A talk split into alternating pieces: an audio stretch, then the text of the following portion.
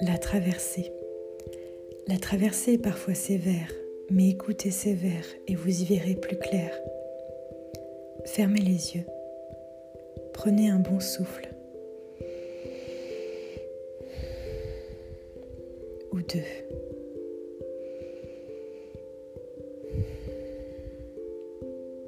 Imaginez un chemin. Vous y êtes, debout, le regard au loin. Maintenant, tournez-vous et regardez derrière vous.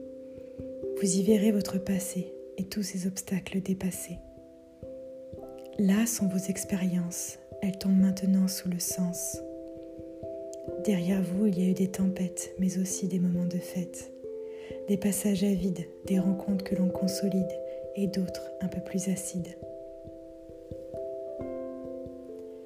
Certains événements ont été pris de plein fouet, d'autres ont été évités avec succès. Notre vie est une mer, tantôt douce, tantôt amère. La note semble parfois salée, mais elle en reste une saveur, qui, quand elle redevient sucrée, nous laisse redécouvrir les joies du bonheur.